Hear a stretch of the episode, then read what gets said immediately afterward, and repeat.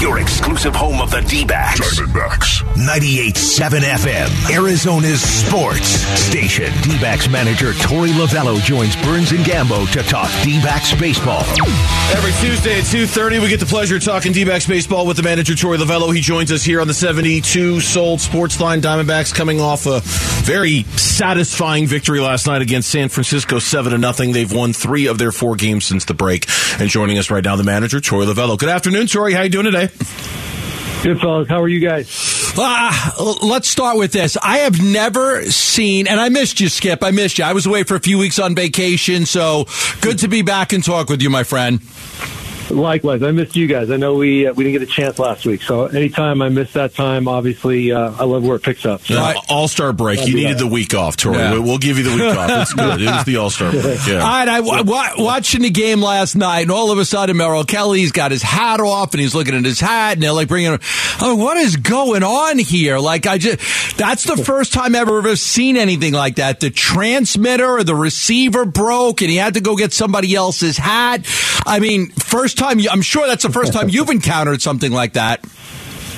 Well, listen, that's where this game is right now, um, and I think Major League Baseball does a good job of really staying ahead of some things that, that have been worrisome inside of baseball. Sign stealing electronically was definitely a part of this game. We all know what happened to a couple of teams, and uh, and and look, this is the way to, to counterpunch and get around it. So there is there's there's communication between the pitcher and catcher uh, and infielders. They they have the transmitter and the receiver in their hat. The catcher has the the transmitter and is making the calls there. It's it's a different version of baseball, but it helps the game move very quickly. You don't have to shake off. You, you got you know immediate responses. Everybody knows what's going on. And look, if, if NFL football can get 11 guys to run a play in 35 seconds, we certainly got to be able to find a way to make things happen a little bit quicker. And I think they've done a good job with that. So you you like the change? I was going to ask you that. You think that this has been favorable for baseball? Well, you know, I, I'm very traditional a lot of ways. Um, this is good for baseball because I think it levels the playing field and doesn't give teams that are that are on the search to try and cheat and get a, a dip, you know get that cheat code and get into a different rhythm of the game and do things a little bit differently than we do here in Arizona. It takes that away, um, and I'm all for that. I love a level playing field. Let the best teams go out there and, and compete, and the best team will normally win. Merrill Kelly was dominant last night. He was fantastic. Reading your comments after the game, uh, tell me why there was very little debate in your mind about whether or not he should go out there for that ninth inning, Torey. Yeah, fair ask. You know, he was at 98 pitches. Um, I've tried to get him over that 110, 10, uh, 105, 110 pitch uh, range. And the times that I've done it, the next start or two have not been great.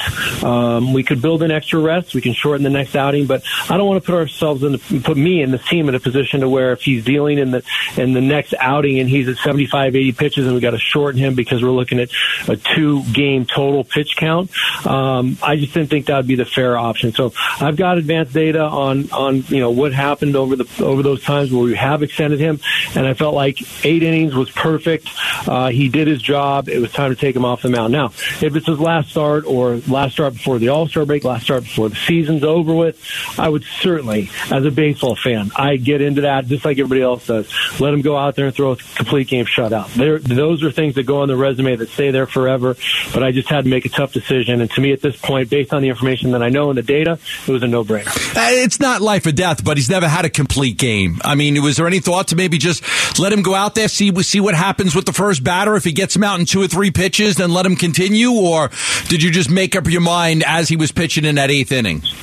Yeah, when we were in the eighth inning, we were having those conversations. Actually, in the seventh inning, we started having conversations about how far do we want to let him go.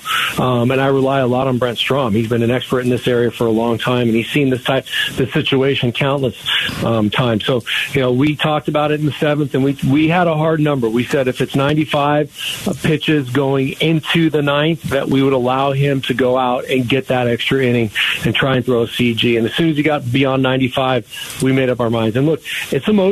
Like there's times I get caught up in the emotion of it, and you know, you guys know very well when I get emotional, I make bad decisions. So we just had to stay the course. That's we true. just stayed there right with what we said, and we went with it. And even though it wasn't a popular decision, I feel like it was the right one. Yes, we do know that, Torey. That's We're very Yeah. familiar with that. Torey Lovullo, manager of the Diamondbacks, our guest here on the Burns and Gambo show. From an individual standpoint, Skip, I don't know if there's a more important development these last few weeks than to see Carson Kelly swinging the bat the way he is. It's so it's so mm. big to get him back on track. So much so that once again tonight you've got him in the leadoff spot. Tell me about the thought Yeah. process behind that because it does seem unorthodox to say the least.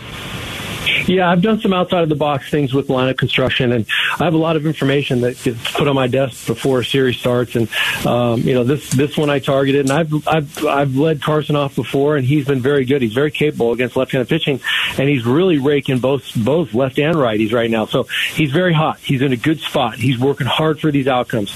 Um, you know, he's battled injuries for probably the last three or four months of last season, and then the first couple of months of this season. It's nice when you're healthy and you go out there and you can ask your body to do something and it responds the right way.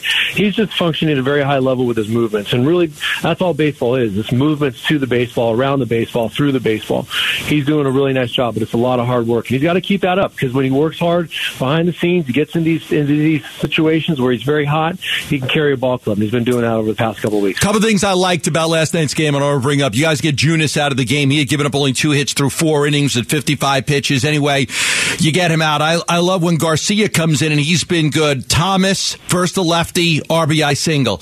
A little bit later on, you get Rojas, RBI single, lefty versus lefty. I love when you give these younger players the opportunity to hit left-handed pitching. You had two players come up with big hits against lefties that are left-handed batters last night. Yeah, you know, as far as development, when they go up there and, and get those opportunities and take advantage of them, uh, you no telling how much confidence that gives them and, and sets them up for the next the next moment or two or five or a hundred in their career.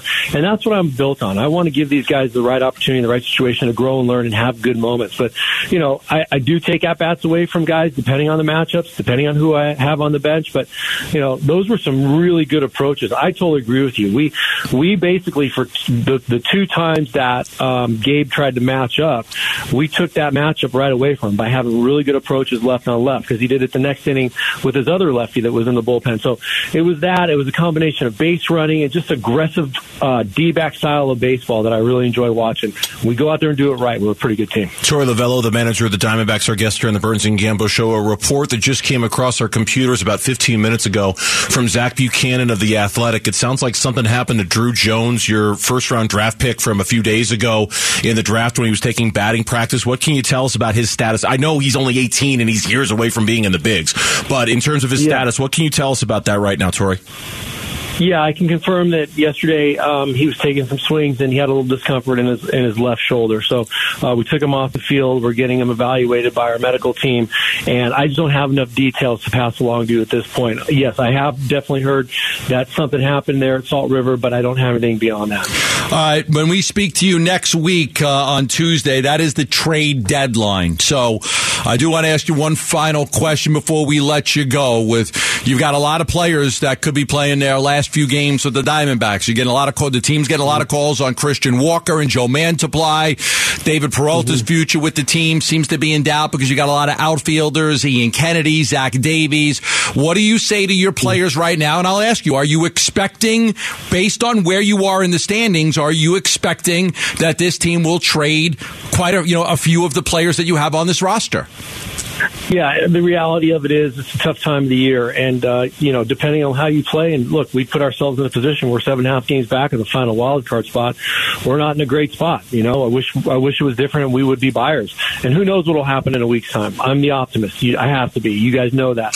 Um, but the reality also sets in that some players will walk in here next week and they won't be Diamondbacks any longer, and that's painful. That hurts. Uh, but I'm also, you know, shifting gears and thinking that the opportunity is going to arise that when you get traded and you go to somebody at this time of the year, you're usually going to somebody that's pressing on and is going to contend, and and that's always a silver lining. But what I do tell the guys is I, I pop them in my office one by one. I don't I don't get out in front of them because you can't deliver the same message to the entire group every single time. To me, messages that needed to be delivered sometimes are individual individual or in a very, very small group, depending on a very targeted topic. Uh, in this case, I have had one-on-one conversations. I just keep tell these kids, just keep plowing, just keep doing what you've done up to this point. Every day, for, for you know, for the rest of the time that you're here, whether you're here or not, it doesn't matter. You're just a good baseball player. You're a gifted athlete that's helping your baseball team win baseball games, and whatever happens, happens. Everything happens for a reason, and wherever you end up, that's how it's supposed to lay.